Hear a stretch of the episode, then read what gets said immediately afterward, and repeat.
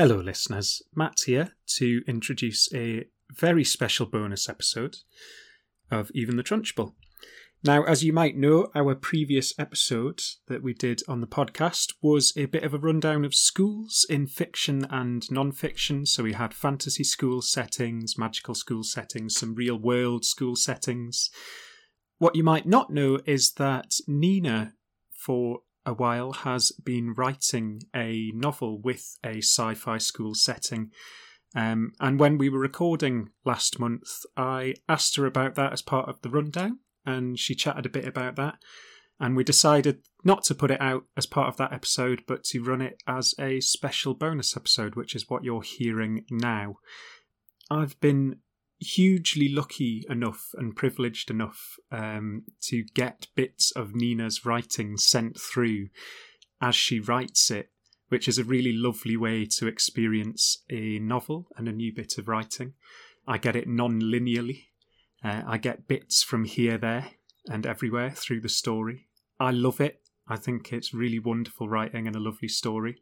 So, what you're going to get now is just a little snippet of that same privilege. There's a couple of extracts from Nina's writing in here, and a bit of an insight into the school that Nina went to in France as well. I really hope you enjoy it, and we'll be back next month with a uh, fuller episode.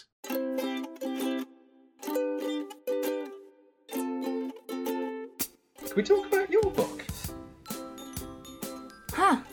Okay. Maybe we'll put this out as a separate one because it's not really part of this. But sure. Let's talk about my book. What would you like to know? Well, because you've got uh, a somewhat magical school setting. I've got a sci fi school setting. From the bits of it that I've read, I guess how much of that is like directly your French boarding school? Hmm.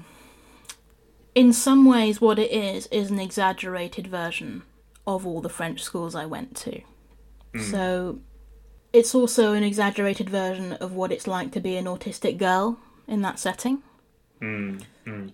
But I went to bilingual school. That was a really hippie setting that had these really great ideals about equality and being left wing and environmentally friendly and all these other really like great values.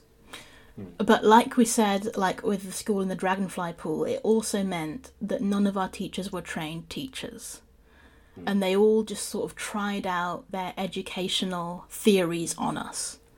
And sometimes that was great, and sometimes that was really bad. And what happened, partly, is like children who were probably going to do well anywhere did great and children who needed more support got no support because the school was just stretched so thin. Like my primary school had two teachers, one for the children under seven and one for the children over seven. So they're teaching to these big mixed age classrooms. And i think in many ways that's great. I think a like mixed age classroom is really good for fostering relationships between the older kids and the younger kids and not segregating them. We felt responsible for each other, and there was a buddy system where when you were 11, you got assigned a 10 year old to look after. When you were 10, you got assigned a 9 year old to look after, and so on all the way down. This is one of the things that I think in the bits I've read of your writing that I don't feel like I've seen in any of these other like fantasy sci fi school settings is the sort of main relationships being like not intergenerational, but like inter school year. Yeah. Like it's sort of a younger protagonist with like a, idolizing like an older mentor figure. Shamila was already at work, peeping carefully under loose pieces of bark and making notes on her clipboard. I watched her through the fogged up glass window in the door for a few seconds before going in. She'd a bright red scarf wrapped around her neck, and her hair was all tucked into it. Little white clouds were coming out of her mouth. She looked really nice. I pushed open the door and the cold air hit me. Angelou, it's a bit early for you, isn't it? What about assembly? Didn't want to go. I'd rather get started on the work in here. It's the snow machine today, you know? Yeah, I know. I saw it last year. It was really loud and everyone was pushing and shoving. Shamila gave a little nod and didn't say anything else about it. That was something else I liked about her. She didn't mind about me not joining in. I could hear the shrieks and laughter from the auditorium, and I was glad I was here in the quiet garden. I thought Shamila probably liked the quiet too. I'd never seen her in the canteen with everyone else. Maybe she ate alone in her room. I couldn't wait till I was old enough for my own room. What it feels like we have in your stuff is like a kid on their own and these older friends and that like slightly uncomfortable power Mm. dynamic of those relationships sometimes it's just for me for instance i remember when i dropped out of uni and then came back and it was the first time in my life that i had stepped off the conveyor belt mm. and that the idea of what year you were in was muddied. So i just think that yeah something that disrupts that in a school setting is really interesting. The reason that we group children by year like that is the Industrial Revolution. It's treating children like products on a production line, and they go in at one mm, mm. level, and then a certain thing happens Yeah. in one year, and then the next year, and then the next year, and they get grouped like that, mm. and they get moved through a production line to be ready for the world of work at the end, all at the same age. yeah And I can see why they organised it like a factory during the Industrial Revolution. But that is what Yeah, that is, grouping children like that. And I Yeah. do think it's detrimental to like break those relationships between children of different ages that can actually be really wonderful. For example, for learning to tie your shoe. Probably better Yeah. at teaching someone that when you just learned it a couple years ago than when you learned it 30 years ago. yeah You know, for those skills, like, yeah you're probably better taught by someone who learned it recently and for whom still has the excitement of it being able to do it still being exciting yeah as well I and guess. still being like cool thing you want to show someone younger yeah. rather than like younger people being people that you would never hang out with in a million years because how uncool you know to speak to someone who's one year younger than you. Like they're a little baby. They're beneath Yeah. you. You know it's a sort of inherent hierarchy in schools. In your story the sense i get is that it's still a school in which that is unusual. No there's no classes. Right okay. There's only apprenticeships. Right So you right, go and find someone a bit older than you who's doing something you want to know how to do and you learn it from them. ah cool i've not picked up on this bit yet well, I That's haven't great. you haven't read it all yet. There are like exams for like important things like being a doctor or a pilot, things that you can't just pick it up purely experientially. There are still like rites of passage and where, you know, but you might be an apprentice of the doctor until she reckons you're a doctor. right okay And until then, you're on the health team, and anybody could be on the health team from being 7 to 40. And if you're 7, you're probably giving out like the plasters. sure you're not doing open heart surgery And if you're 10, maybe you know how to like set a cast. But maybe by the time you're 14, you can do a surgery if you Yeah. started when you were 7. Yeah. Maybe you can. that's so cool I, I made that up because I wanted to abolish the classes. Abolish that sort of enforced time with a big group of people, and the only thing you've got in common is your age. And you all have to learn the same thing, even if you're not all interested in the same thing.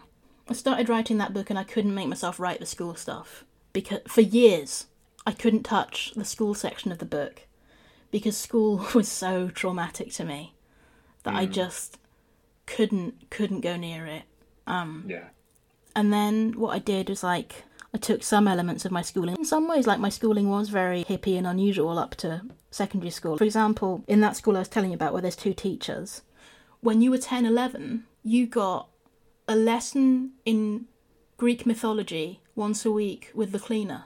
Because the cleaner was interested in Greek mythology and the teacher didn't have time to do like reading with just us four 11 year olds. So we go to the canteen once a week and read about like Theseus with the cleaner just because he was into Theseus. that's great It was great. that's brilliant I remember that class now and I loved it. We went there wasn't another classroom, so I went and sat in the canteen while someone was making the lunch. So you had the lunch smells coming on one side. You're Yeah, reading yeah, about all this Greek myth and you're having this like it's almost like a little tutorial. There's only four of us that age. Um, yeah And this dude who mostly you see sweeping the floors and mopping is telling you all about Greek myth. And it's giving him that authority and that trust as well, right? That's and that great. would never have happened in a mainstream school. yeah And also, that could have been really unsafe. yes there is, that is the other side of it That's sort of like what the Yeah. school in my book is about. It's based on all these like wonderful ideals, You know, like mm. learn what you want to learn, learn from who you want to learn from, and also there's absolutely no safety net. Right. We were given loads of independence, and that worked for me because I was a really independent learner. But Yeah. also, the kids who needed somebody to be on their back and be looking over their shoulder and checking that they're doing stuff, Or just needed being told this is what you're doing now. yeah, they didn't get that. Yeah. Yeah. Because even now I can't do that. You know, I, I have to create it for myself because I'm freelance. But if it's like, this is the two hours in which we could do any of the 12 things that Yeah. need doing, can't do it. Like, do you know what I mean? it's very difficult. And we had one kid who was going through some really bad trauma who was currently in care. And so obviously she kept spacing out. Yeah. She kept not being able to listen, just like completely zoning out. And I remember my teacher, who was wonderful to me, he was really good to me, used to say her name and stamp his foot in one go to try and get her attention. Oof. I got a bad report card from him for. it's not true. It was like a traffic light system green with you're great at it, yellow is you're learning, yeah. red is you're in trouble. Everything was green except controlling your violent impulses, which was red because I've been Oh, right. fighting. Right. Okay. but I felt that was really unfair because I'd only got in one fight. Yeah. So I was really cross. So I took the report home, you know, to be signed by my parents. My parents signed it and were fine about it. Then I took the format of that report card and I blanked out, you know, the categories of stuff I was supposed to be learning and I put in categories on which I would judge the teacher. I put in like able to control your anger without stamping your foot. Red. Oh, well done. What, but more well done for him. I brought it back to school and gave it to him because I was a cheeky little sod like that and I mm. knew I'd get away with it. He mm. took it, he looked at it, he laughed, and I said, I want it signed by your mum and dad. He got it signed by his mum and dad, Fair play. and then he stopped doing the stuff I'd pulled him up on, like Fair stamping play. his foot and raising his voice. Yeah. But it's because we were in this really like radical little left wing thing that I got away with stuff like that. You Yeah. know? The library door gave a telltale click that meant that it had unlocked, and I shoved my way in. Jimmy was sitting behind the librarian's desk, reading over the top of the glasses he wore on the tip of his nose. He looked up for a second as I came in, but then he went back on reading and chuckling to himself. I craned over to see what he was reading. It was the Pickwick Papers. That made sense. Jimmy always liked to show that he got the jokes in Dickens. Can I use a computer to make a search? I asked, pointing at the keyboard moulded into his desk. Jimmy pushed up his glasses and peered at me. Hello, Angelo, and a good day to you too. How can I be of service? I want to look up books about vampires. Vampires, how very gothic of you. You'll find books on folklore around about the 391 mark, and the fantasy and horror sections are over there. He pointed to a cluster of shelves in the far corner. But Jimmy, it'll be so much quicker if you just let me use the computer to search. No doubt. But you see, if I were to let you type vampire into the catalogue search, I'd be letting you pass up on all the opportunities of serendipity. If you roam the shelves with an open mind, you might stumble across a book you didn't even know you were looking for. Go on, have a browse. If you don't find what you're looking for, I'll come and help you. It was no good arguing. Some librarians were like this. They guarded the computer as if the search function was some sort of cheat. If you weren't careful, they'd start telling you about the real paper books they'd loved back in the day. I thanked him and wandered off toward the fiction shelves.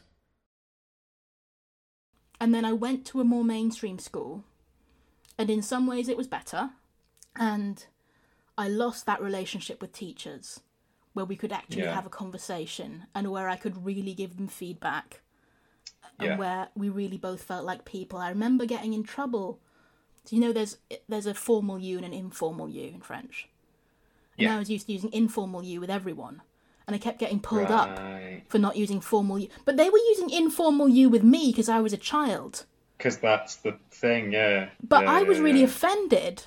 Why are you calling me informal you, but you want me to call you formal you, and you want me to call you Mister Yeah. or Mrs., but you got to call me by my first name? Like, I really found that difficult transitioning into a more normal school.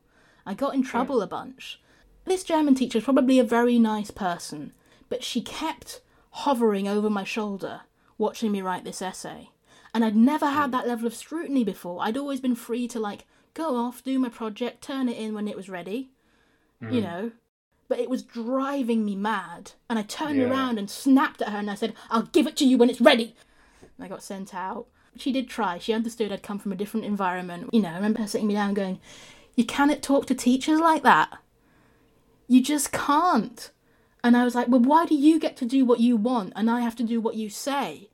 And she was like, That's school? That that's the whole thing. and I was like, What? What if I don't like how you're teaching? And she's like. That's kind of not really my problem if you're not happy with how I'm teaching. And I went, But how is it not your problem? It's it's exactly your problem. Yeah. It sounds like you were in a school that had some really. gr- I mean, it's. I guess it's the problem with any utopia, right? Is that there are some people it's just not going to work for. Oh, I want to read more now. It's been such a pleasure reading your story the way I have because I feel like you never get to read a book as non-linearly as that. Do you know what I mean? I'll have a bit from the middle and a bit from the end and a couple bits from the beginning every few months or so. Yeah. Oh, That's thank you. Matt. I love sending it to you.